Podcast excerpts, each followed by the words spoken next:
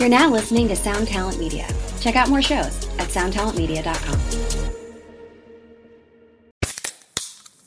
Hey, what's up, everyone? I'm Matt Migaki, the vocalist of Cryptopsy and the host of the Vox and Hops Metal Podcast, where I sit down with fellow metal musicians. We talk all about their lives and music while sharing killer craft beers. If you've ever wanted to sneak backstage and share a beer with one of your favorite musicians, well, Vox and Hops is the podcast for you. This week on the podcast, I had an amazing conversation with Morgan Lander and S J Jones about Kitty Pig. There is this episode and over four hundred fifty other ones to help you enjoy life, metal, and craft beer. So what are you waiting for? It's time to become a Vox and Hops head. Cheers!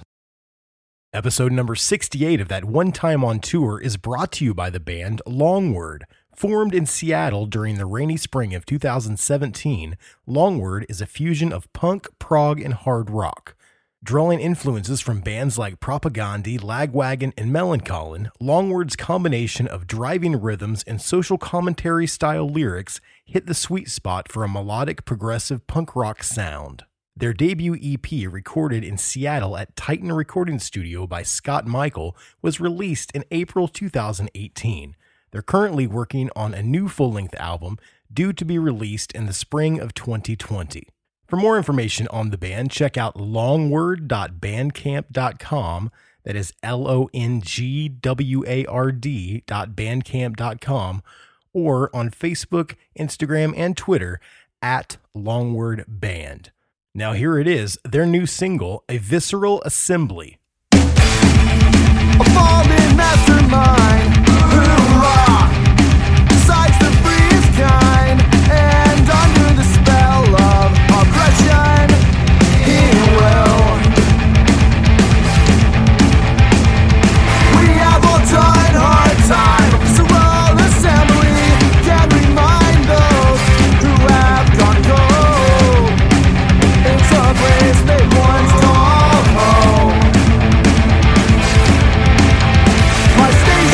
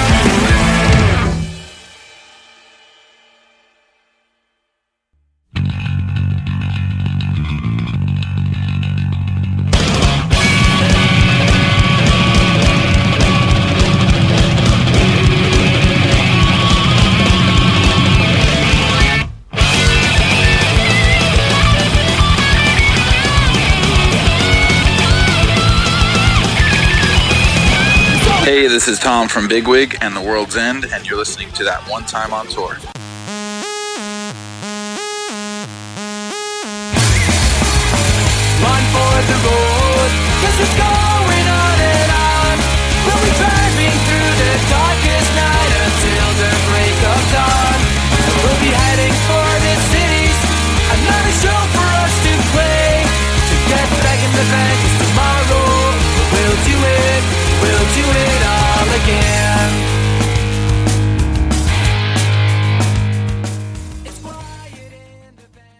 Hey, everybody out there in podcast land. What's going on? This is Chris Swinney. As always, I am your host for That One Time on Tour. This is episode number sixty-eight. Can't believe we've done, we've done sixty-eight of these things, man. It's crazy sometimes to think back of how many great guests we've had on this show. Today, my guest is none other than my good friend, Mister Tom Petta from Big Wig and his new bluegrass project, The World's End. It was such a good time talking to Tom. I hadn't talked to Tom for a very long time. We toured together back in the day in Canada. My first band, Chronic Chaos, opened for Big Wig a few times back in the day. And we had a wonderful conversation.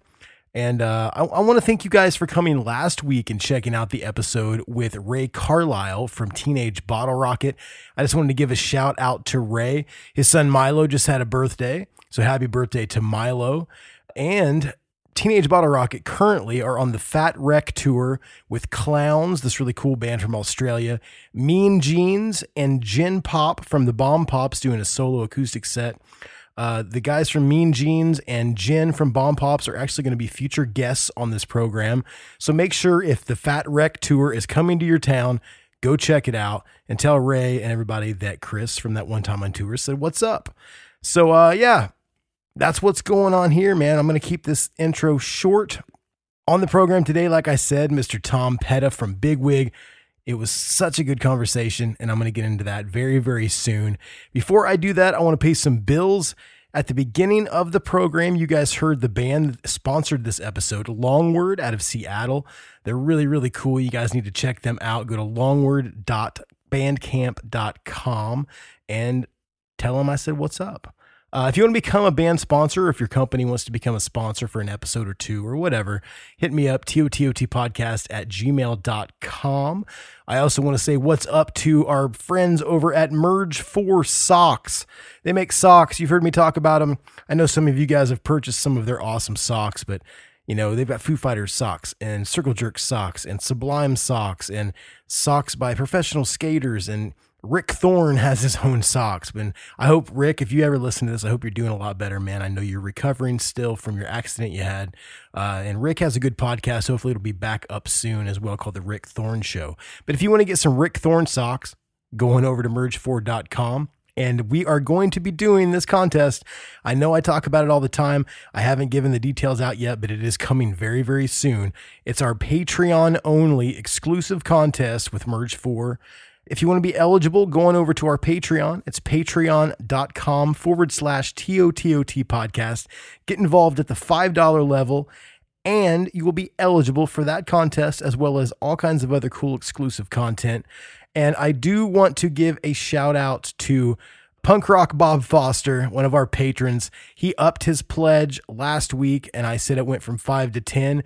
It actually went from ten dollars to fifteen dollars. So shout out to Punk Rock Bob Foster. Check him out at Punk Rock Bob Foster on Instagram. Uh, he wanted me to let everybody know that he's single. So ladies, head on over to his Instagram and check him out. Uh, what else? Let's see. Permanent's Tattoo Gallery, my favorite tattoo shop in Indiana. My buddy Jacob Harrison over there is the owner, and uh, you guys need to go there. If you're in central Indiana, or if you want to travel to get some good work, their artists are amazing. They have the best prices. The shop is, is such a cool shop. You need to check it out. It's on Meridian Street over in Anderson, Indiana. You can find them on all of the platforms at Permanent's Tattoo Gallery. So that does it for the sponsors. I do have a segment I'm going to try out today. I'm going to keep it kind of short. But uh, my friend Brian Nelson, he's going to be on the show soon, hopefully. He used to play bass for the Ataris. He was in my band, The Widow Jenkins. Uh, Brian is been has been one of my best friends for since the beginning of time. And we used to own a recording studio called the Gallows Recording Studio. And uh, our recording studio was haunted. It really was. And since I, I love... I love paranormal stuff, and I listen to paranormal podcasts as well as music podcasts. And the funny thing is, at the end of this episode, Tom and I actually talk about the Jersey Devil because he lives up close to the Pine Barrens in New Jersey. And if you know what that is, then you'll get a kick out of it. But uh, I wanted to start this segment once in a while. I'm going to do it called Ghost Stories from the Gallows. And uh, this is a story, and there were many people that saw this happen. I'm going to keep it brief, but this really happened. And hopefully when Brian's on the show, we can tell some more ghost stories from the Gallows. But uh, and in my recording studio, I had this little ledge at the back of the live room at the top. It was it used to be a garage door, but we walled it over so we could make it into a live room. And there was a, like a, probably a five or six inch ledge at the top of the wall.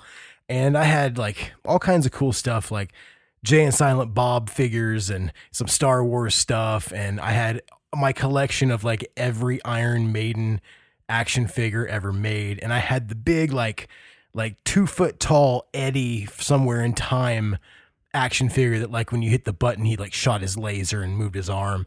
And the thing weighs a lot. The thing weighs probably a good five or six pounds, but uh, all these things were up on this ledge. And that Eddie doll was kind of like leaning back against the wall, fighting gravity. You know what I mean? Like it was leaning backwards. We're showing our friends the, the new live room. We just got done, you know, putting up the drywall and everything and decorating and painting and everything. And uh, we're all standing in this like big circle in the middle of the drum room, the live room. And we heard this weird noise. And all of a sudden, Eddie, that big, like five, six pound Eddie, like two foot tall doll, flew off of the shelf, fighting gravity flew off the shelf and landed in the middle of the room between all of us. There was probably six or seven people there. We all saw it. We all freaked out. We all ran out of the room as fast as we could. And uh, we didn't talk about it much after that, but I have at least five other people that witnessed it. And it was very, very freaky. We'd hear noises all the time. Sometimes we would go in there late at night and we would just hit record with mics going in, in the room, try to get E V Ps. It never, it never worked out. But uh, I have multiple, multiple experiences from our old recording studio, the Gallows. And once in a while, I'm going to bring it up on this show and let you guys, let you guys hear it. So uh, I hope you guys enjoyed that. It was crazy. I'm telling you right now, it was the scariest thing I've ever seen. It, there's no way it could have just like fall, like, you know, fell off of that ledge. It had to actually be pushed out because it didn't just fall off the wall. It shot out into the middle of the room and landed on the floor. So if you guys have any crazy stories like that, I want to hear them. You can email me. You can hit me up on social media at T O T O T podcast, or you can call the hotline and I will maybe feature your ghost story on the show. So, um, yeah, you can call one seven six five, three seven two, eight eight one eight. That is one seven six five, three seven two, eight eight one eight. Let me know if you have a story. If it kind of ties into music, that's even better. Like, I know it's a lame connection, but this happened in my recording studio. So uh, if you guys have a crazy ghost story, go ahead and call the hotline, whatever. Let me know about it. Maybe I'll feature you guys on the show. But that is going to do it for the intro. I'm going to get into my conversation. But first, please follow us on all of the platforms at T O T O T Podcast. Subscribe, rate, and review wherever you consume this fine podcast. It goes a long way to help with the visibility. And we grow every week, and I just want it to keep going. So if you like the show, throw us a like, throw us a subscribe, share us on Facebook, whatever you want to do. It will help us, and I appreciate it. So without further ado, I'm going to jump right into it. This is my conversation with my good buddy, Mister Tom Petta from Big Wig and The World's End. Here we go. And I'm on the line with Mister Tom Petta from Big Wig and The World's End. How are you today, Tom? Good. Thank you, brother. How are you? I'm doing well. I feel like it's been years and years since we've actually chatted on the phone. I know. Yeah, it's been too long, man. So good to hear you. Uh, yeah, it's good to hear you too. I've seen you guys have been doing a lot of stuff, playing festivals and whatnot. It's really nice to see Big Wig back in action. So how does it feel to, to be back out there? Thank you. Uh, it's been cool. I took a while or took a long break I think after two thousand seven, and uh, put put it back on the map around two thousand thirteen.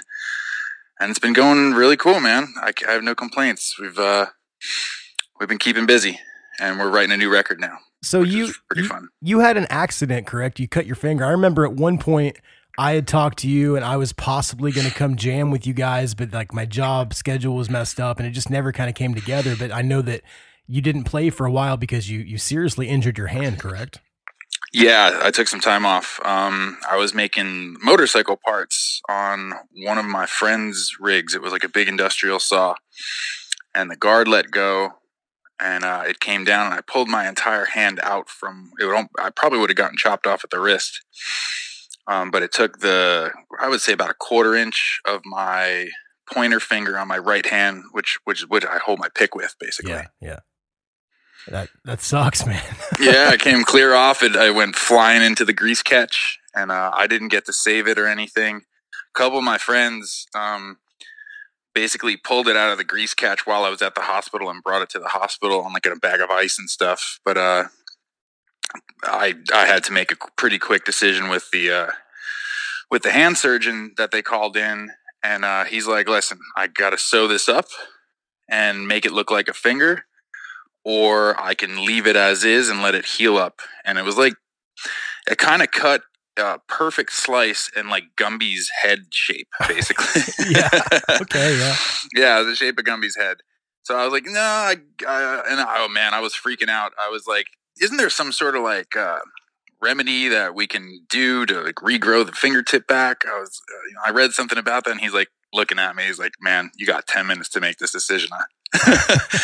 And I was like, all right, sew it up. And uh he took like these scissors and basically started cutting my finger into shape, basically. Wow.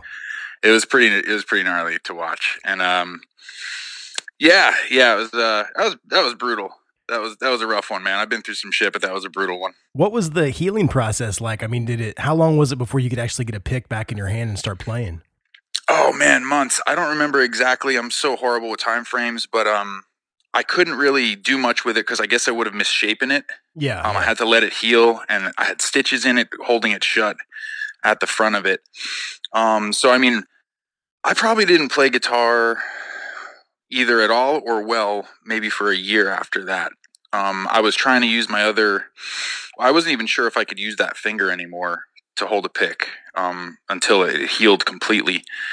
And, um, they did what's called a Y flap surgery, and I don't even understand it, but I have some, I, I guess they took part of my finger from another part of my finger and made this, uh, a new fingerprint. I don't even understand what, where they got the skin from, but, um, it looks pretty normal. Yeah. And that guy is an artist, 'cause it looks like a fingertip, and I don't even understand where he got the meat or the extra flap from. He's, he was great, man. He's a magician. So what um, was what was it like when you actually started playing again? How out of shape were you? Because, you know, I'm a guitar player, and I know that if I go a month or two without really hitting it hard, like I start to just be horrible on the guitar. Yeah, yeah. I tried playing with the thumb and my middle finger. That didn't work because I have that like kind of, um, I guess, an Eddie Van Halen style to where I keep the three fingers out instead of my whole hand closed. That's exactly how I do it too, man. Like yeah. Completely straight out. Almost like Kirk Hammett if you ever watch him play. And he does yes, that. yes, totally. Um, and I guess that's my leverage for the fast picking. So I wasn't able to do the middle finger thing. So with my pointer finger, I guess, man, it probably took me a few months to get back to the fast stuff.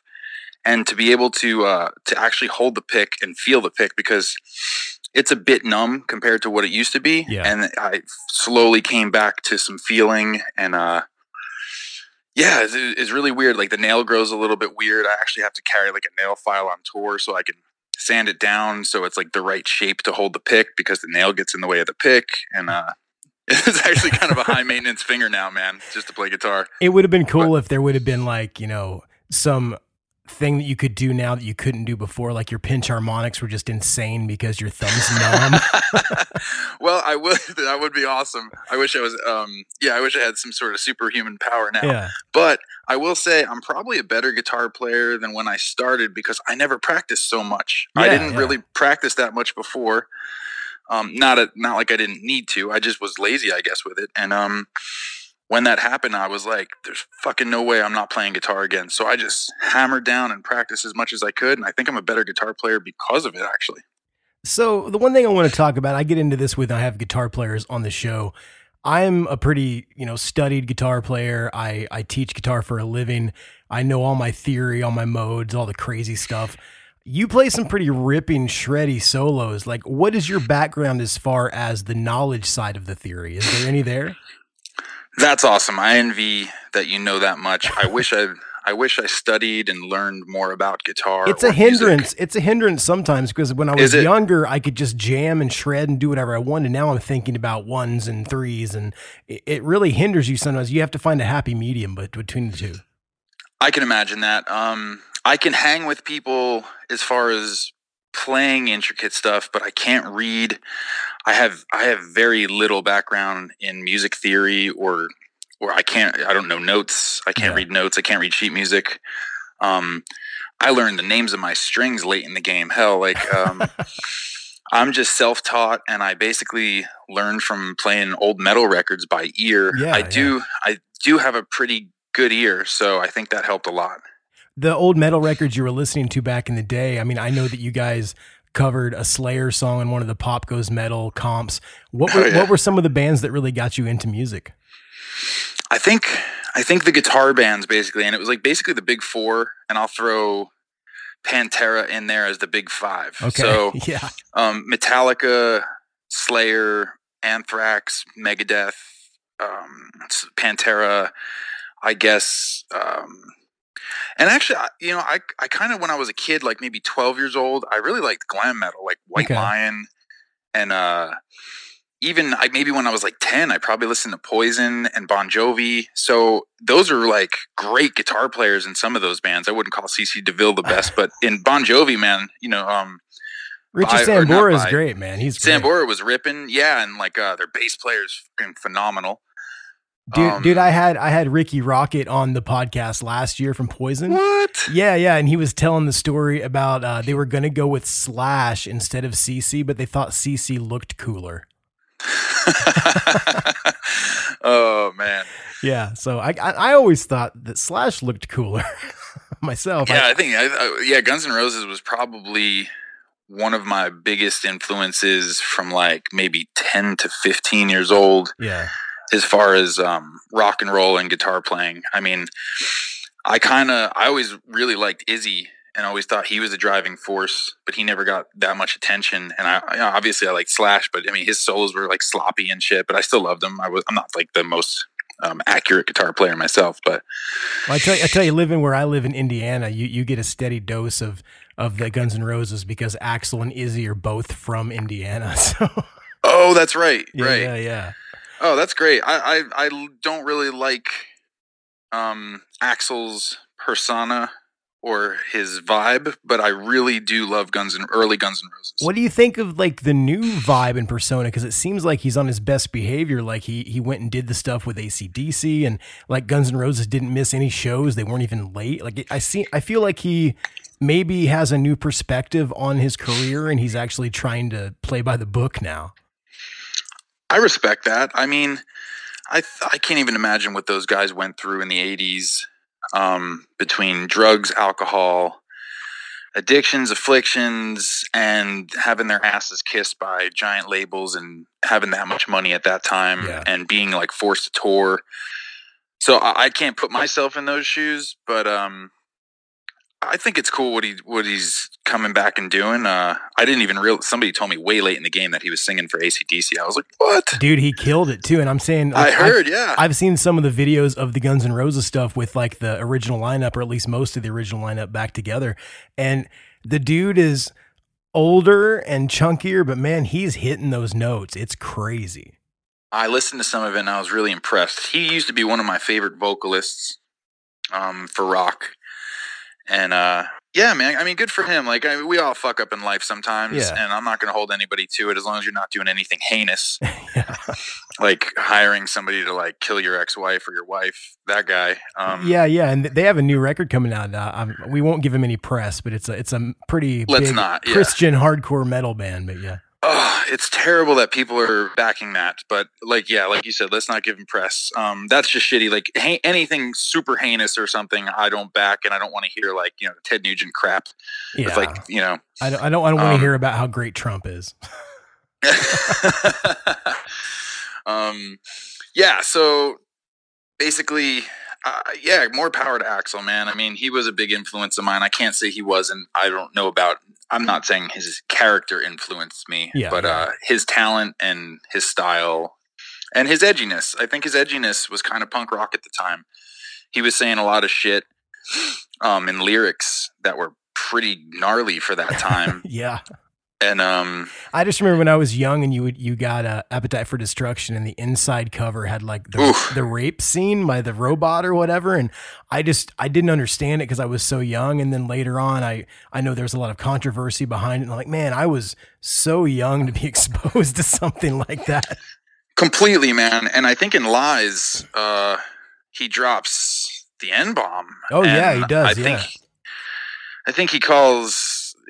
one of the, the quotes is immigrants and faggots. Um, uh, now I heard interviews of him like trying to talk that off, and I was just like, oh, this makes me so uncomfortable because I don't want to I don't want to like the band anymore. But there's so many artists that I listen to that are just so fucked up. Yeah. Um, and I think that's that's part of the dynamic of art is that some of it's just made by fucked up people, or or or maybe they're just real human beings going through some shit. I just don't agree with it. I wouldn't put it in my music. Um, but I mean, you have the same thing with the Descendants, you know, the Descendants yeah. years ago were using some pretty edgy words that I don't agree with. And then obviously through interviews, you know, they'll mention that that was them, you know, trying to be funny at that time. And I get it, man. I don't hold people to that stuff as long as they give an honest explanation or apology, um, just as anybody should, you know. Well, and I, we talk about that quite a bit on the podcast, like separating the artist from the art, because I can't, you know, like Metallica, we talk about, I talk about them on this podcast almost weekly because I love them just like you probably love them. They, they helped you learn how to, to write music, to play guitar. When, oh yeah.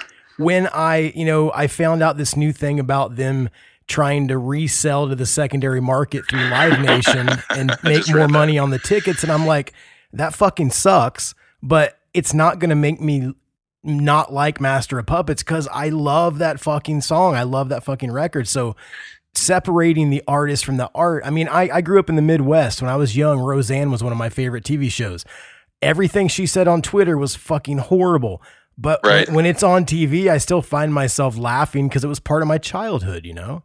Sure. Yeah. No, I mean, like, yeah, it's, it's, it's, it's uncomfortable and awkward. Yeah. And, uh, it's like watching a train wreck, but yeah, I, I don't know how to feel about that Metallica thing either. That's a pretty shitty thing. I don't know how much truth there is to it. I haven't read, I just read a quick, like, yeah. you know, something on Facebook. So I'm not going to hold much value to that until I find out that it's valid.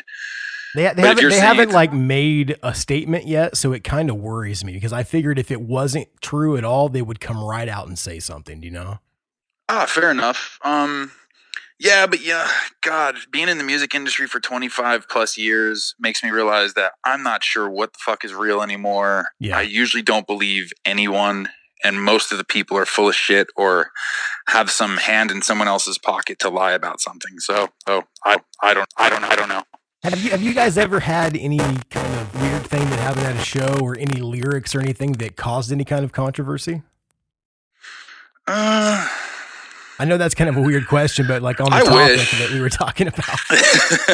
I wish we were cool enough to have some sort of controversy, controversy or conspiracy. Um, not really. I mean, most of our stuff, I would think, was just um, the stu- my stupid lyrics from maybe the first record were just for jokes and shock value. Yeah. Uh, I I assumed people thought that they realized we were sarcastic, and I think we didn't realize many people would be listening to those songs. So they were they were written towards a very small localized group of like people that kind of understood the joke. Like we were always joking about, you know, vegetarianism or veganism, but I was a vegetarian. Yeah. And all of our friends were like hardcore straight edge, you know, vegans and stuff. Um, they got it. And it was it was localized jokes, but once it got out there, I think people thought it was like, oh, this guy is for real, and I, it wasn't for real. It was super sarcasm. But I mean, I, I, always, I always got funny. The sarcasm, because I always thought you guys were kind of a, a more tongue-in-cheek kind of sarcastic version of Propagandhi as far as that went. You know what I'm saying? Yeah, sure, sure. I mean, it, that's basically what it was, and I think we got that from a lot of the sarcastic metal bands that we listened to. Yeah. I'm trying. Uh, I'm trying to remember that that thing about the the stuff bitching about animals or whatever. That thing that was in one of the songs. But yeah, that that's awesome, man. So uh, when did you form the band? Was it in like it was in the mid nineties, correct? Yeah, it was uh, more early nineties okay. was when I started to put it together. So I was playing in another band um, in the local town that I grew up in. We went on a tour. I think we were on a tour with Apocalypse Hoboken, who was one of great, my favorite bands. Band. Yeah, great band. Great band, great dudes. And um, at that time, that was like my first tour ever. So that didn't go well for me as far as getting along with some of the other members in the band. I quit in Knoxville, Tennessee, and I was like, fuck it. I would just grab my guitars. I grabbed the giant Army duffel bag that I had and a Mesa Boogie Mark two C in a wooden box. So you can imagine how heavy this shit was. And I walked across I walked across Knoxville to a train station, and I took a Greyhound home. And then on that Greyhound ride, I wrote Best of Me, which was how frustrating that bullshit was for me. Yeah. And uh, that became one of the records, or one of the, the songs on the on the first record.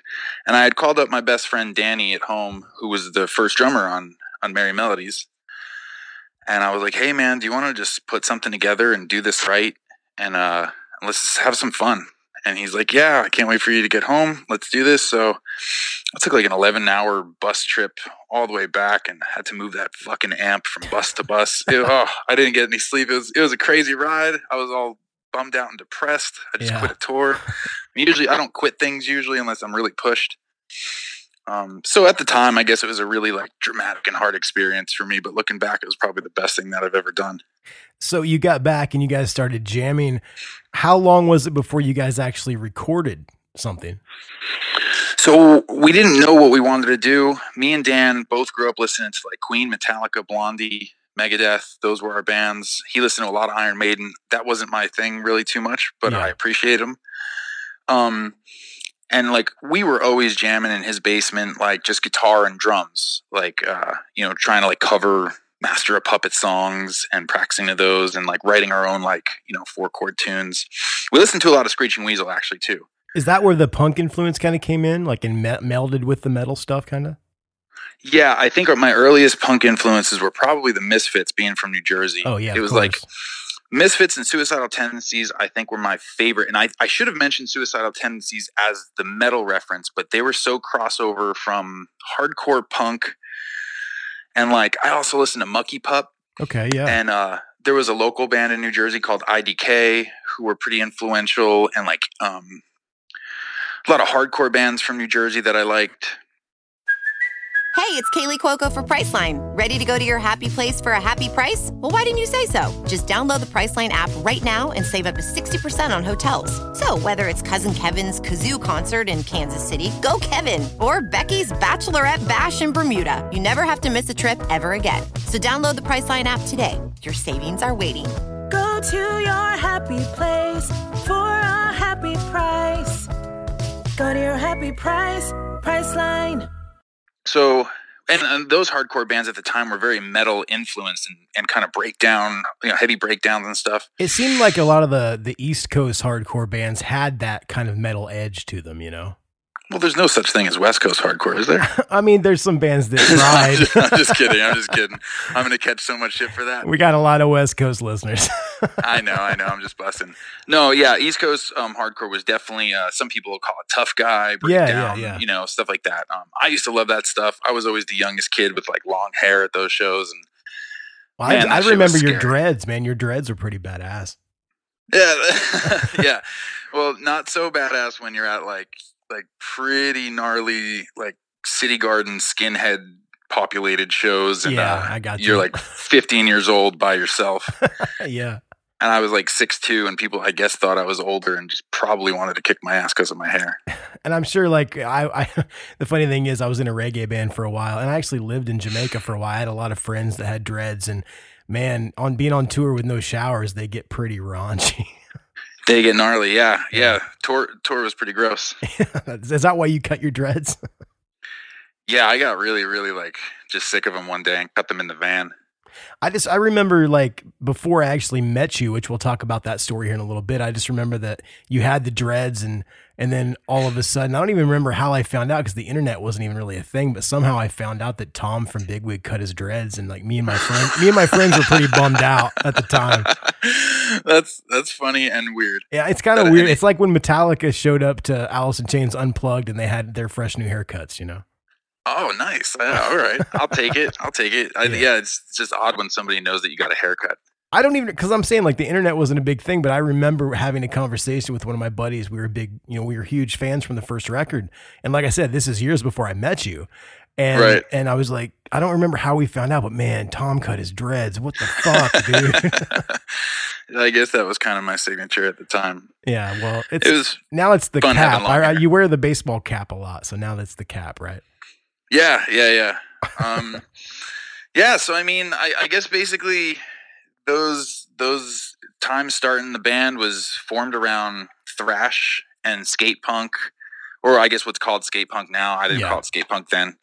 Um, and, you know, Misfits, Screeching Weasel, uh, a little bit of NoFX in there, tons of Bad Religion, tons of Pennywise, um, Suicidal Tendencies. Their first record was like that kind of hardcore record. Um, Yeah, like lots of Megadeth. Uh, I would say So Far, So Good, So What, and P-Cells, Who's Buying was like one of my favorite records. Um, you know, the first or the, you know the first era of Metallica before yeah. Black Record, and uh, some Pantera was thrown in there, man. So you guys were playing, you know, you're recording stuff. What was the process? Were you guys touring a lot or just playing a lot on the East Coast? What was the process when you guys actually hooked up and got signed? You signed with Fearless first, correct? Yeah. If I knew then what I know now, I think most of those processes would have been different and probably less desperate. Okay. Um, I didn't know anything about touring, and I didn't know that a band could go on tour. I thought you had to be like from L A and have like some booking agent. And then we found, um, and this is, keep in mind, this is after we went through like a couple, I don't want to call it lineups because there was no actual band. It yeah. was just us jamming and trying to like form a band. Um, trying to figure out what the right chemistry would be, correct? Yeah. I wasn't even planning on singing. I wasn't a singer. I was just a guitar player. So we had like other singers come in and sing. Um, I, I, basically sang by default towards the end just because there was nobody else to dude to I hear, I hear that story so many times from people that are on the, the podcast that are singers. It's like, well, I could sort of carry a tune. Yeah, and I love it now. I'm glad I did it. um I think I was just really self-conscious about my voice at the time and didn't know that it was an option, and yeah. I'm really glad I did it because I love being a vocalist now. And um uh oh sorry I lost track of where okay. we were going. The beginning sign thing and the processes of oh, yeah. touring and whatnot. So the touring started with Book Your Own Fucking Life by Maximum Rock and Roll. Used it I, so many times for my old band, man. Oh, man. What a, what a genius publication. Yeah. And well done, I must say, because I, I couldn't have organized anything like that at that time.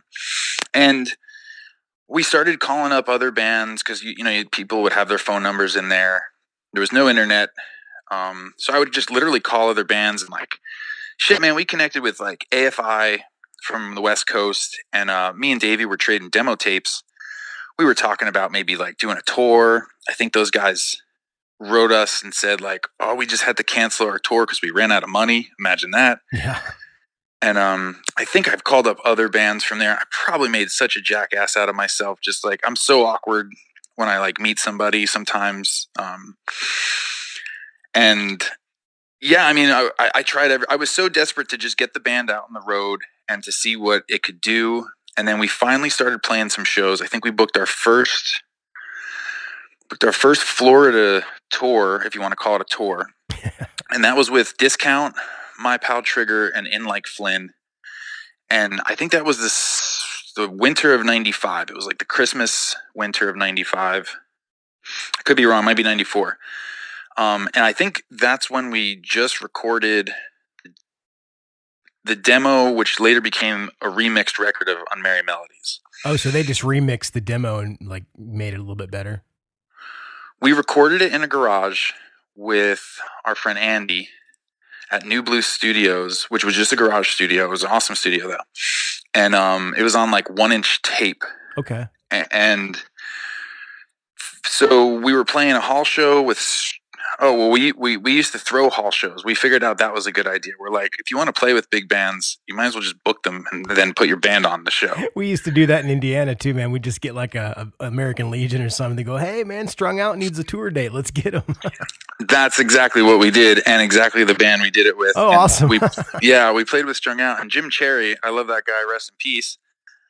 He uh he watched us play and he came up to me and he's like, your band's fucking amazing. You guys are ripping. He's like, what are you guys doing? I was like, I don't know, man. I, I we don't have any plans. We just we just want to get out there.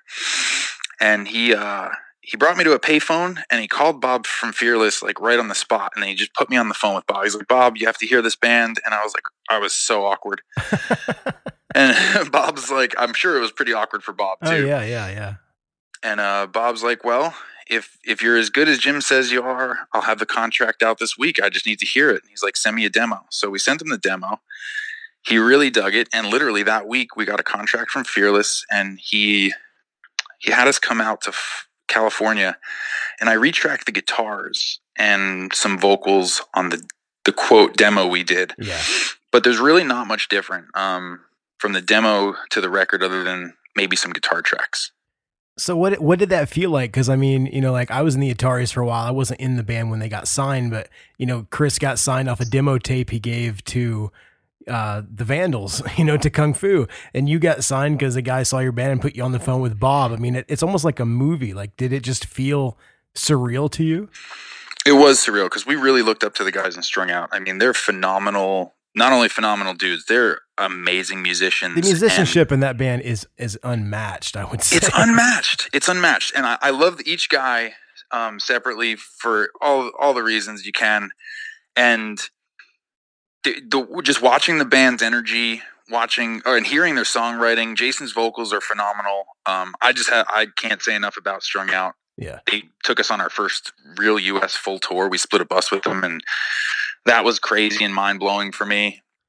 Was there ever talk about you guys going to Fat? I mean, what was... Because, I mean, Jim at the time was hooked up with Fat. I mean, I just always wondered that because uh, you guys would have fit with that kind of, you know, ex-Hesher kind of punk rock thing, right? Right. All right, there's so many things with that. So... when I was like a little grom, I used to go to NoFX shows and probably like tug on Mike's sleeve, being yeah. like, hey, give me give me one of those free compilations you got there, buddy. And, uh, you know, he would he would give us attention, and he heard the demo. I think I think where that started, I went to a Warped Tour, and I just walked right onto NoFX's bus. Okay. And Fat Mike and Fletcher were sitting at the table. I'm not saying that was cool of me to do. I probably shouldn't have done that. Yeah, but you were young. I mean, I'll, I'll give you, I'll give you a pass. I was young, and I think I at least knocked.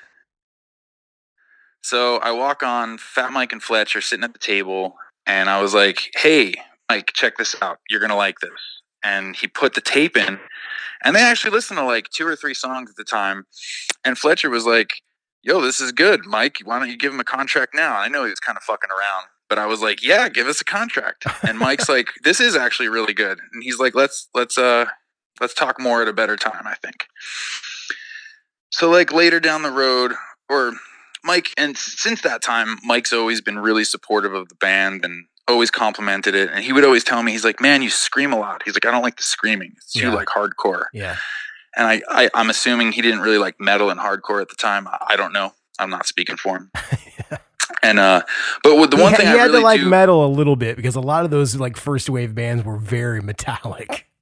I agree, and a lot of the early NoFX riffs are pretty, you know, shredded, oh, shreddy yeah. kind of thrash. Yeah. Um, the one thing I've always respected about Mike is he's super honest about music in general. Um, and he'll tell you that I don't like this song, but I like this about it, or I don't like anything about it, or I really like this about it. And for someone who's writing music, that's exactly what you fucking want to hear and need to hear. You don't yeah. want people like blowing smoke, like your friends being like, oh, that's a great song. And you know, the song sucks. If you're trying to actually create like a good song and be a songwriter and like grow as a songwriter, you want people to be completely blunt and honest with you. And someone who writes as rad tunes as like him or Fletch or Jimmy from Pennywise or those guys, that meant a lot to me to hear the truth from them. So now, it doesn't mean that you go home and change everything because somebody said, yeah, you know, I don't like that song, but it's, it's good to have that input. And it's just another ear on, on your tune, like a producer almost. And it's free at that time. So, um, yeah, that meant a lot to me. So we, we kept in touch and stuff. And, uh, oh, this part sucks. I'm, I'm ready to so, hear it. It sounds great so far. There was there was a point that I was no longer digging what Fearless was doing. So so after we were on Fearless for a while, Fearless, you know, was in a garage at that time. Yeah, yeah. We had Becca Becca Porter was booking us from the garage. Who's like, I love Becca. She was the like Fearless's first booking agent, basically. And uh, we would be sleeping on Bob's, you know, garage floor, and he would be really like supportive of us. But we were kind of clashing in our idea of what I thought was kind of cool and what wasn't for our band. Um, maybe now I probably should have listened to him more. He's a he's a pretty smart guy, yeah. but I was like young and pretty stubborn and had a my own vision. Anyway, we had like a falling out, um, and I was like, "Fuck this! I don't want to be on your label anymore." Just uh. I think we had recorded, I think we were already recorded Stay Asleep, maybe. And then I was like, okay, we don't want this record to come out on your label. So I shopped it to Mike at Fat, and Mike loved it. And he's like, I love this. Let's, uh, let's do something. But right almost at the same time, Bob had sold the, the contract to uh, Joe from Kung Fu Records. I was wondering because I actually, I know you guys were on Fearless. And then I, I, did it come out on Fearless as well? Because I seem to remember there being like two versions. Maybe they were the same version, but they had two logos. Nope. It only came out on Kung Fu, okay. but it had like some demo type stuff coming out. Um, one of the songs re- was released on the Fat Record compilation, uh, Short Music for Short People. Yeah, I remember that. Fearless had a couple like um, demo tape and like uh, C D recordings that came out. Uh, before the record came out of like, you know, I think Sell Out was on a tape uh, or the song Sell Out was on a tape. Um, a couple other songs like Falling Down might've been thrown on a compilation somewhere else. Yeah. And then um, oh, basically Joe from Kung Fu was like, I really want to put this out and I'm going to keep the rights to it. And I was like, no, we don't want to, we don't want to put this on your label. We want to put this on Fat. And I don't know if I called or wrote Mike, but he's like, I grew up with Joe Escalante in Beverly Hills or wherever they grew up. Yeah. And he's like, he's an old friend of mine. And I would feel horrible if I took this record from him. And I'm like, I had like the Darth Vader, no. I was like, oh, this, okay, this isn't where we wanted it to go. Yeah. Um, I don't remember all the details exactly of why I didn't have more control or rights over where that record went. But Mike was like, listen, you're only doing one record deals. Like, we only had one record deals with each of these records, basically. We didn't want to sign options uh, just in case we wanted to move to different labels. Yeah. That's the way we negotiated, like, every record. Um. So, you know, Mike's like, hey, if you write another record, if if I like it, come back to me. Bring it, bring it back to me. So we ended up mending our uh, – well, we did not like being on Kung Fu yeah. at that time. Uh, it was kind of a nightmare, and it was definitely not our gang, our gig or game. So we went back to Fearless. We made uh, amends with Fearless. Because uh, Reclamation was on Fearless, correct? Invitate, yes, you are correct. And Invitation to Tragedy. Oh yeah, I forgot about Invitation record. to Tragedy. Yeah, I was, I was in my mind. I'm, I'm seeing the Invitation to Tragedy cover, but I'm thinking Reclamation. No, no, no problem. And then uh, Invitation to Tragedy came out on Fearless, and we did that record with Ryan Green mixing it. So we recorded that ourselves with Mike Wooding in Pennsylvania in like this giant warehouse. And then we had Ryan mix it. And I think to this day, that's my favorite production on our records. It sounds great. The guitars are solid, man. They're, they're, they're big, you know? Thanks, man. Um, for the early records, I love the production Dan Malsh did on Reclamation, but I just meant for the early records. Yeah, that yeah. was my favorite of the top three. And uh, yeah, so I mean, we were happy on Fearless, and Fearless really got their shit together by that time. And um, I mean, he was killing it. Uh, we were getting along with them. We were doing some really great tours. Uh, everything was going good. It was, it was, uh, it was nice for a while. And yeah. And, and then I had some basically reservations with some of the guys I was playing with, and that kind of held up some other stuff. Yeah. So because Reclamation was in two thousand six, and, and that was kind of the last one before now this kind of rebirth of the band. So in that time off, wh- what were you doing as far as like for, for a living? Like, were you doing, pro- I know you're producing stuff and, and you had like a couple other things going on as far as the studio, but what all, what was your life like in that off time? Uh, I was just recording and producing other bands at that time for like, since two thousand seven on, after I stopped touring. Um, so, and, and actually that, that part of my life got really weird. I had a lot of, uh, anxiety issues, uh, that prevented me from touring. Um, and that's basically like one of the reasons I stopped. Uh, a lot of other personal stuff in my life was going kind of weird. Um, and then at the same time was going kind of good to where I wanted to stay home and yeah. focus on my family life. Yeah. Um, I was touring so much with Big Wig before two thousand six, some of the years it was like, I felt like I was on tour for eight months out of the year. I've been there, man. It's crazy. Yeah, I'm sure. No, I know. I know. So you could relate. Yeah. And, um, I know to, to bands, to some bands, that's what they want to do. And I'm grateful for that experience, but I'm not sure if that's what I signed up for.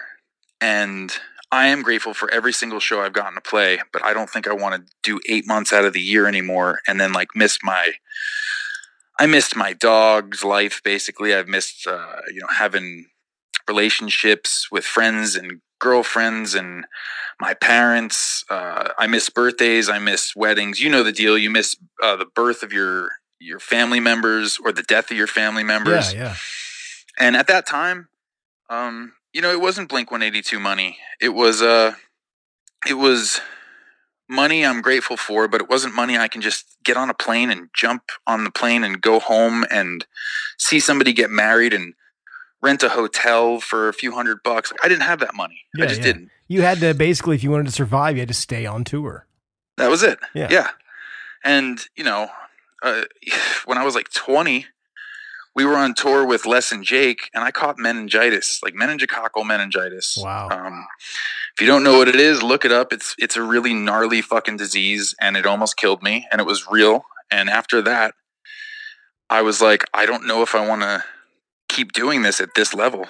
And after that, you know, I still did it at that level. I was just being pushed and pushed by Fearless and Kung Fu to just keep touring, and not in a bad way. That's what you're supposed to do. Yeah, they want you to be out there pushing the record that they're putting out. I mean, it's kind of a symbiotic thing. They're doing their job and that's your job. So, I mean, I get it. It was my job. Exactly. And um, there were just points where it became not so fun. And just like any human, I started to miss the shit at home. And I was like, hey, I don't know if this is what I want to do. Like, I, I love making art. I love making music. Just don't know if I want to do it like this at this capacity. Well, I, I love the way that you guys are doing it now, because it seems like you're doing... You're touring in a way that allows you to maybe not have it be the full focus in your entire life. Yep. I mean, and that's, that's something that I'm kind of looking for right now, because when, when you and I were talking about, you know, jamming back in the day, I wasn't married and didn't have any kids. Now I have two toddlers and a full-time gig teaching and all this stuff. So I get offers all the time, but it's gotta be something that is going to make sense to my life. And I like the fact that you guys have kind of figured out how it makes sense in your life. First of all, that's awesome, and congratulations to you, because most people don't get that balance. You know, I know how much you worked in music, and the fact that you got married and have kids and you found a balance. A lot of my yeah. friends don't find a balance, and it's either due to too many drugs or partying, or they stay out on the road to, you know, be the rock star, yeah. which is fine. I respect all of it, but sometimes that's just not the fucking reality. Music's hard. Music sometimes doesn't even matter how talented you are. It doesn't ma- mean you're going to get far. It's just kind of uh, kind of Russian roulette sometimes. Yeah, totally, man. And uh, yeah, I mean, our band was doing great. I'm grateful for that. And it's still doing great. I'm so grateful to be able to play punk rock and metal or hardcore, whatever you want to call it, um, and have people come out and watch. I love it. It's it's fucking awesome. From my finger, after meningitis, um, after taking a hiatus, you know, our fans were still there waiting for a new record. I'm still waiting for a new record, and I'm I'm slacking on it just because of uh, because I'm trying to find that balance, basically, of, like you said, you know, a balance of life, uh, relationships, uh, other goals that you have in life other than music, yeah, um, responsibilities, priorities, all that kind of stuff. So one thing that I wanted to talk about, we were talking about touring. Uh, I know that uh, you did some tours with No Use for a Name. I'm sure you you got to hang out with Tony quite a bit. You know, yeah. Tony's passing was just a, a, the anniversary was a couple days ago. I met Tony a few times back in the day, and he was always just the nicest guy. Do you have any stories or anything about Tony you could share with me? Man, I have a ton, and I'd be happy to. Um, I don't even know where to start with Tony. I don't know him on the level, say, like, you know, a guy like Joey Cape or Fat Mike knows him. Those yeah, guys yeah. were so close, and you could tell, and that's that's amazing. Tony taught me so much shit about music that I had no clue about. And he also taught me about that balance of family. Yeah. Um, I remember when he was having his kids on the tour in Europe, and he, uh, you know, he was buying gifts for them, and you can tell that he totally missed his family, and it was legit. It wasn't bullshit. Um, I guess the one thing I could say about Tony is how real the guy was and how honest he was in such a cool way to to really be like, okay, this guy doesn't look like a punker. Like, he didn't have the fucking mohawk when I was hanging out with him. I'm sure he has at some point. Yeah. Um, but like he, his attitude was very like, I don't give a fuck what you think about me, but I'm still going to be a classy dude. And his talent was just unmatched, man. His songwriting is fucking phenomenal. His guitar playing was tight. His vocals were angelic. Every yeah. time I hear his vocals, I get chills. And like, the guy's range was amazing. You know, not getting too nerdy, but he's a he's a great vocalist. He's a great songwriter. And when you talk to him, he's really humble. He's also really fucking dark and sarcastic and funny, to to me at least. He was like that. I mean, like I said, I met him maybe three or four times over the course of touring. And yeah, man, I mean, everything you're saying is correct. Like, he had that kind of witty, dark sense of humor, which me and my friends all have. So I was like, oh, dude, you should just be in our circle of friends. Yeah. Yeah. Um, I really appreciate that he took the chance on my band, and Matt and Dave and Rory. Yeah. Um, those guys are all stand-up fucking dudes, and they're all really, really talented. Uh, I always, I hate the word underrated because it's almost an insult sometimes, yeah, but yeah. I think they were too good for Fat Records. I mean, I can I can get behind that, because it, it just seemed to me like, I mean, everybody that I let hear that band, because they're, they're a big band for me. They're one of my favorites of all time. And I let people that maybe aren't into punk rock, I let them hear something from them, and they like it automatically. Like, it's, I can, I think it kind of transcends what was going on at Fat and Kung Fu and Fearless at that time. Those those labels, even Epitaph, it was on another level as far as structure and songwriting was concerned for me. It really was, and the lyric content was amazing too. Yeah, um, that, that's it's rare to have all of those things, and anybody could listen to No Use for Name and be like, "That's fucking great." Yeah, you know, the melodies, the songwriting, the structure, the odd chord progressions, uh, the playing. Uh, Dave's leads, uh, Matt's like, you know, tri-finger Steve Harris playing, like, yeah. I mean, it's just the harmonies. Uh, you can't, you know, you, you can't really match that stuff. I mean, to me, Strung Out was that on a whole nother metal type level, like a Definitely. thrashier, yeah, yeah. you know, thrashy version of that. So, I mean, you could see why Fat Records was Fat Records at the time. And what they were pumping out was like, holy shit, man. Like, these are great songwriter writers and releases. And um, when you think really about those like first four or five bands, I mean, they have Lagwagon, they have oh, Propagandhi, they have Strung so Out. No, I mean, how can you miss? That's like the big four, right? Yeah, I would say um, Lagwagon, No Use, and Strung Out to me are untouchable as far as the songwriting and musicianship at that time. Dude, man. that new I mean, Lagwagon record that just came out, I don't know if you've heard it. It's just as good as anything they've ever done. Nice, nice. Trash is my favorite one by them so far. Me too, but man. I'll uh, I'll check that out because I know that you have some good taste. If you like Trash, you're gonna love the new one, man. It's great. Awesome, awesome. I love the new Strung Out. Oh yeah, it's really good too. I just uh, Vanessa over at Fat just sent me a promo of it. It's it's crazy, man. Oh sweet, yeah, they're they're great, man. I mean, I miss that about Fat Records. I miss the quality of that of their releases, basically. Yeah, yeah. The new Good Riddance is really good as well. You should just check everything out. I'll send you links. Oh, I haven't heard that one. It's pretty cool. Yeah, I was going to say, uh, when I first met No Use, it was on a Warp Tour. I can't remember the year, but uh, Rory tried to teach me how to surf somewhere. I don't remember where awesome. we were at. But yeah, I was horrible at surfing, so I don't know if Rory ever listens to this, but uh, I need to get you on the show, and maybe you can show me how to surf again sometime. He's a great dude. Um, No Use took us to Europe, and I, we split a bus with him, and that's how I kind of got to know them a bit more. And that was a really weird fucking time in my life. I was a, I was pretty battered by then. I probably wasn't the coolest person to tour with, and uh, they seemed to put up with me. Tony got me on the plane because I just don't like flying. I yeah. will do it, but I don't like flying. I think his thing was he didn't like flying over land. Yeah. Okay. He didn't like flying over land. And, uh, I mean, he got me to a doctor. The doctor got me on some Xanax, and, uh, the Xanax got me onto the plane. I don't, I don't, I don't fucking party with pills or do any of that. Um, and actually at the time I didn't even take like Advils for a headache. Wow. So for me to have taken any sort of pill at that time was pretty different for me, but, uh, it got me to Europe. It got me back. And I have like literally No Use and Tony to thank for that. Um, because we had a crazy fucking, un- I didn't know the fan base we had over in Europe until that. Well, that's like, I think a few years back, I mean, um, a few years, maybe like seven, eight years ago when I was talking to you, some of my buddies who are promoters down in South America were like bugging the shit out of me to get you to come to South America. Come to Brazil. Well, Brazil and, and Peru and Chile and everywhere. And I remember I talked to you about it a couple times and it just kind of went away. But yeah, man, I mean, you guys... From what I've seen online, I mean, I know you guys are very popular in Canada. I get that all the time because I have so many friends up there and all they talk about is Big Wig. And you guys play up myth. there all the time. But you guys have a huge fan base in South America. I know it's got to be the same in Europe. What, what about Australia? Do you guys get a lot of like emails and stuff from there?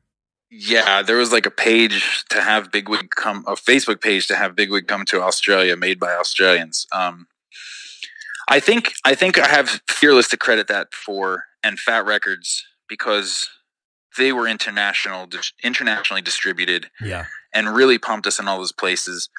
And I think we probably should have done more. Like, you know, our our Japan tour sold out. Um, we just didn't go to Australia like we should have right after Japan. I guess a lot of bands do that because it's not close, but it's closer. And if you're already out there, you might as well. Yeah. Um, we skipped Australia. We also got asked to do, it was an Australian tour. I forget with who. I couldn't go at the time. Um, yeah, so I mean, we've we've done Japan and Europe.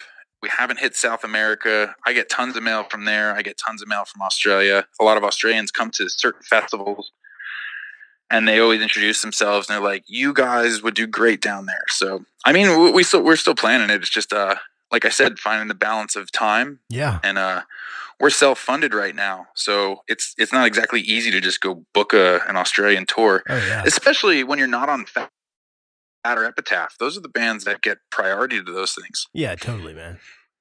So yeah. I, I want to switch gears a little bit. I know that a couple years back you moved to Tennessee. I know you're you're doing some bluegrass stuff. You have Tom Petta and The World's End. I know you just played a festival up in Canada with that band and Big Wig. So can you tell me how... like what the, cho- the what the choice was to move to Tennessee, and did that influence this new bluegrass thing? Yeah, I think it was always a kind of a a shelved dream of mine to play an acoustic genre that just wasn't like solo acoustic stuff. Yeah. Um, I've always liked bluegrass because it's basically it's like acoustic. metal. it's it's acoustic metal and yeah. punk, right? It's like the punk beat with uh with metal shredding. Yeah. on uh, a mandolin, banjo, acoustic guitar, a dobro guitar, and a, an upright bass, and a fiddle. So, um, yeah, it's the same. It's like Dragon Force on acoustic, basically. Yeah. Um, it, the guys I play with in Nashville, New Jersey, and uh, Montreal are absolutely phenomenal shredders. I can't keep up sometimes. I just sing and play a guitar in that band. Um, and I learned so much that I, that I just never learned in punk rock about music and about playing. So it's a, it's a very cool dynamic, but it still has the exact, it gives me the same feeling and uh, has the same energy as playing in a punk band. I mean, I watched, I watched one of the videos of you guys, and that's kind of the thing that got me. Like, I've never been huge into bluegrass. I like it and respect it, and I know how badass the players are, but I watched a video of you guys playing, and it felt like a punk show. I mean, like, just how you guys were Thanks, playing, man. The energy was there, the speed, like the passion for what you were doing. So I think it's really cool that you have these almost polar opposite genres, but they mesh. Do you know what I mean? Yeah, I think I think one of the problems is if someone's not familiar with bluegrass, they hear a banjo and a fiddle and they assume it's country, and that puts them off because a lot of country really does suck. Yeah. Um, and some bluegrass is basically played by older older people because it's been around for so long, and they happen to be like the, you know, the top notch of their class. So they have an older fan base that grew with them. So there's lots of bluegrass festivals and shows that have older people sitting in chairs. It's very mellow. Um, you know, it's very proper, and that's totally cool. I respect the shit out of that. Um, that's going to be punk rock in another twenty years, hopefully. Yeah. Uh, you know, but there's also another side of bluegrass that has a huge part in the jam scene. Uh, you know, the Grateful Dead heads and Fish people, uh, you know, like Fish fans. Yeah. There's a uh, jam bands that play bluegrass, and then there's like kind of criminal bluegrass or younger version bluegrass too. And then you have your folk punk guys or uh, and gals that uh you know, cross over into that genre a little bit. And I think there's so much of it that it's hard to kind of pinpoint what bluegrass is exactly these days. But I'm trying to basically just uh get it out there as high energy and keep it traditional instrumentational wise or instrumentation wise. Um, and keep, just keep some energy. Have you found that, you know, your core fan base from Big Wig has been accepting and is kind of digging the stuff you're doing with the bluegrass band? Yes. And thankfully, because, uh, I didn't want to ride off any of the punk or Big Wig stuff and like ride on that coattail. But I think it, It was an easy in, even though I didn't, I didn't push it to that crowd. I pushed it to an actual bluegrass crowd who, who did take well to it and was like, uh, receiving it well. And it, it just seems like it's, it's crossing over into both. And, uh, I'm pretty stoked about it, 'cause I get to show my version of bluegrass to the punkers. And I think my version of bluegrass is pretty aggressive compared to what yeah. traditional bluegrass is to, you know, blue, old bluegrassers. And I've been getting compliments on that. So it's really cool. I mean, keep in mind too, man, I'm playing with top-notch, well-respected bluegrass players yeah. that have been around way before me playing bluegrass. Um, so, I mean, they, they kick so much ass, and they're such good people. It's, it's just a blast to play with. I love playing with the guys in Big Wig and the guys in World's End. And gals in World's End. I, yeah, I have a. It's just it's just so much fun. I just love playing music. That's awesome. And you guys, do you have a release out now, or is it is it being released soon? I had to add some fiddle to a couple songs, but I have an E P coming out for the World's End. Um, and basically, I'm hoping to get that out by fall. It should be like six or seven songs. I'm mixing that. Is that, uh, is that just self-released, or are you working with a label, or? I've been talking to a couple labels, so I, I never know. Yeah, it's it's it's always so last minute with that stuff. You know how that goes. Oh yeah, um, yeah. I have a couple offers, and uh, it's really weird. I've noticed with labels lately, they're not too stoked on paying for your recordings, but they want to pay for the pressing. Yeah, yeah, yeah. And I'm like, why? How could you call yourself a fucking label if you don't go all in? Like, I don't want to pay for all this and do all the work, but um. I don't know. I don't know what, what's going to happen with it. So I wanted to uh, I wanted to tell you a story. I was going to do this earlier in the podcast, but we kind of got sidetracked. So the first time that I ever met you was actually my first ever band, high school band, Chronic Chaos, opened for you guys in Indianapolis. And hell yeah. We talked for a little bit, but it wasn't like anything big. Then I met you a couple years later in Canada when I was uh, with this band called Sewing with Nancy that later became The Reason, and we did a lot of shows with you guys up in Quebec, like Rimouski and Sherbrooke and places like that. Oh, and yeah. I just wanted to tell the story that I remember that you right away wanted to hang out with me and be my friend because I had American Camel cigarettes. Oh man, I've quit smoking since then, and I hope I keep uh keep keep off the cigs. Yeah, yeah. I'm still doing it whenever, you know, sometimes. I'm not doing it as much as I used to, but I mean, I just remember when I every time I would go with The Reason or Sewing with Nancy, whatever they're called back then, I don't even remember. But uh every time I would go to Canada, I'd be up there for like eight to ten weeks. So I would just sneak across as much as I could. I'd have like eight cartons of Camels. And oh yeah, man. You and the other guys in Big Wig, everybody that smoked, found out I had Camels, and you guys were my best friends.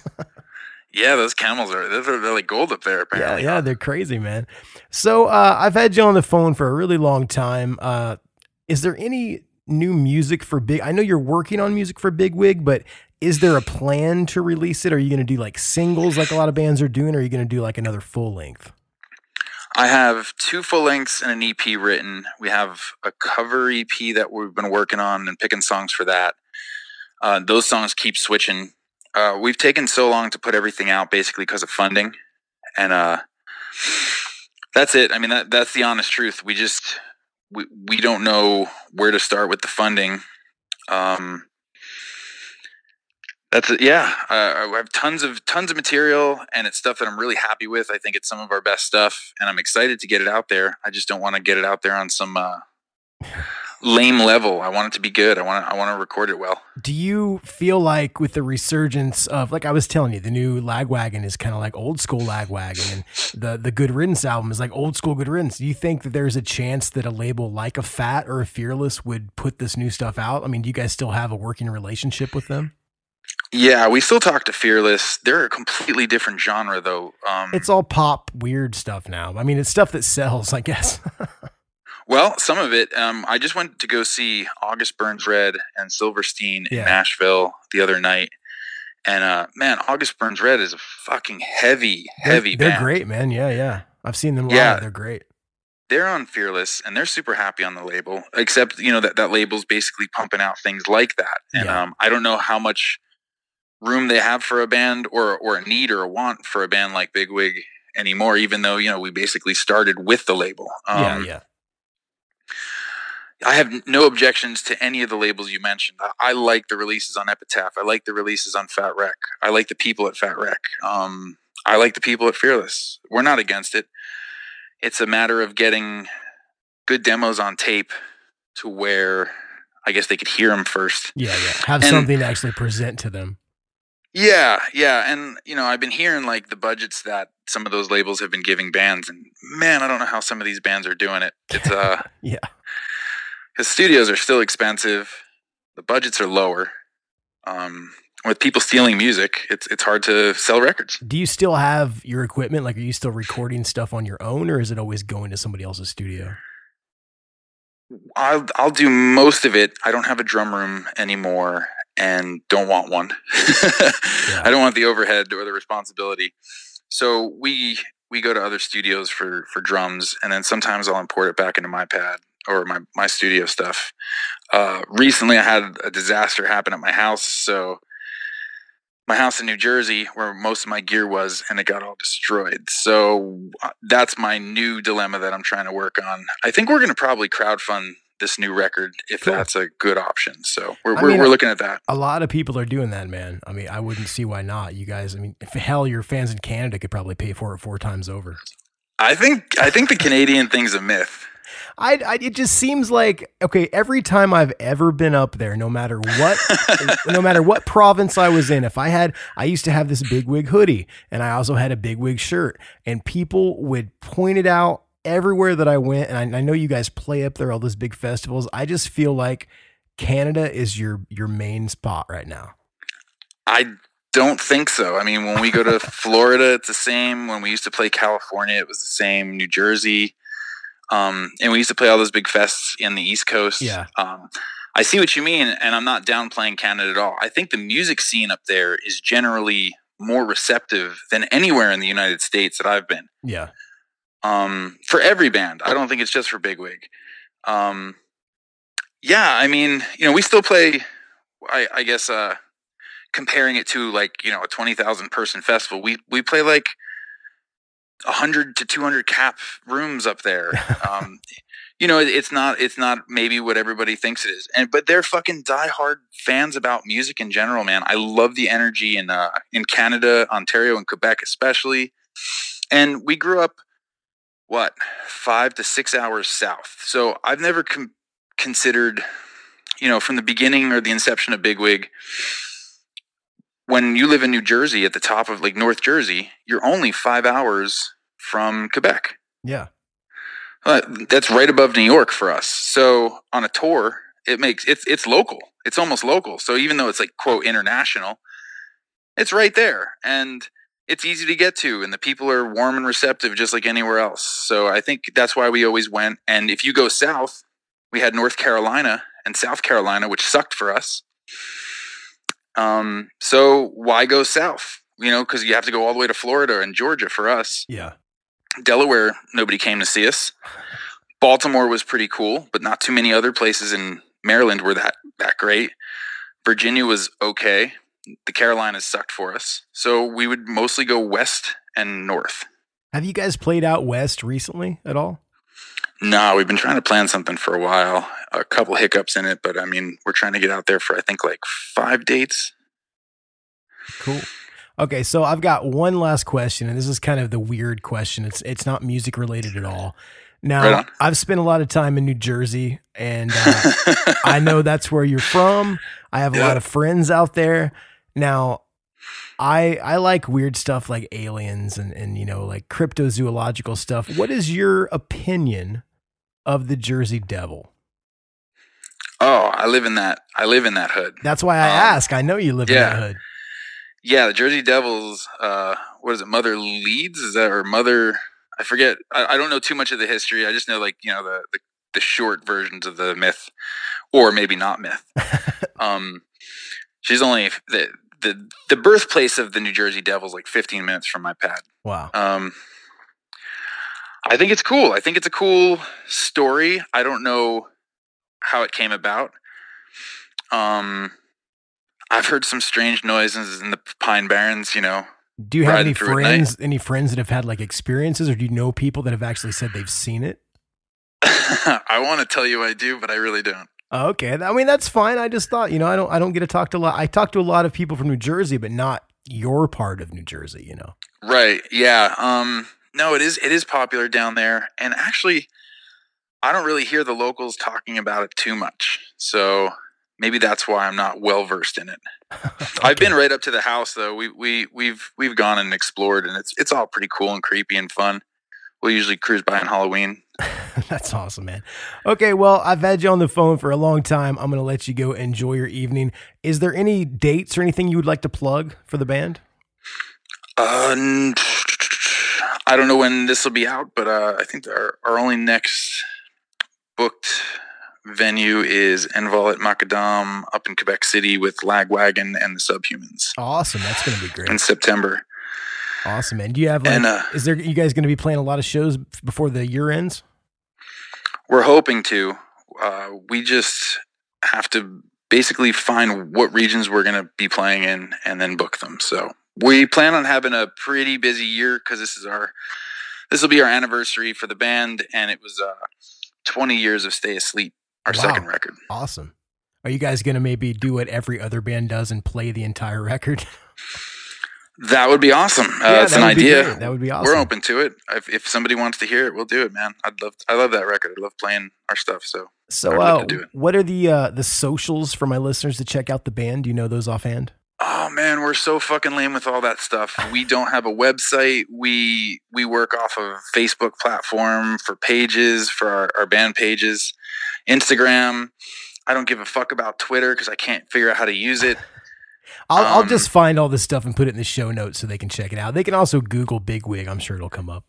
Yeah, hopefully it should be easy.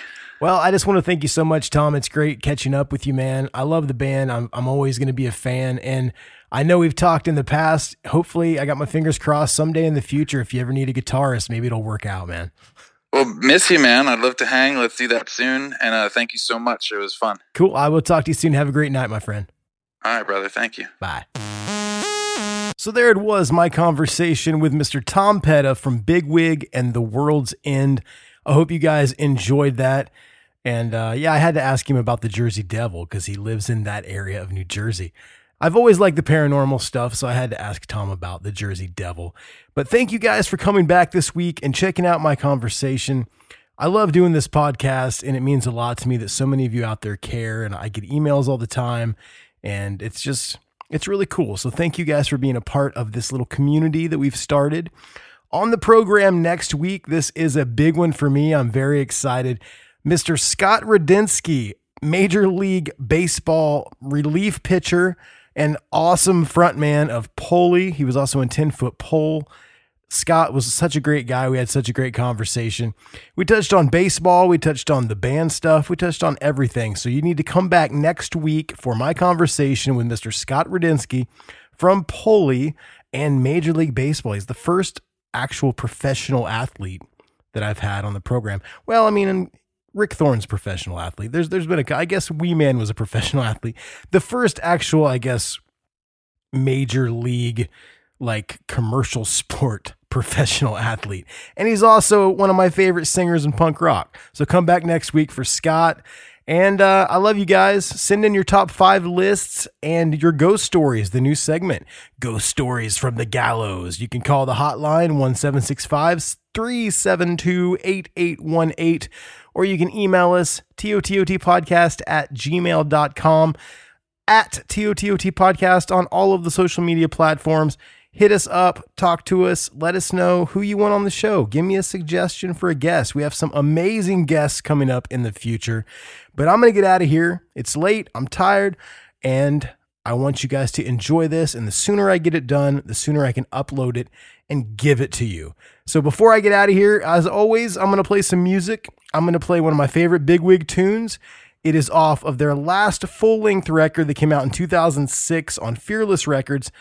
That album was called Reclamation, and the song that I want to play is called Rat Race. It has some shreddy guitar stuff, amazing bass line, the vocal melody's awesome, the drums are thunderous. I think you guys are really going to like it. If you're not already associated with Big Wig, I think this song could get you into it.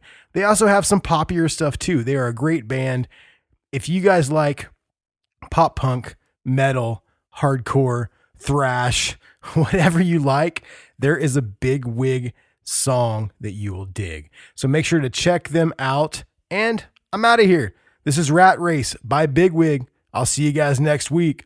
Peace.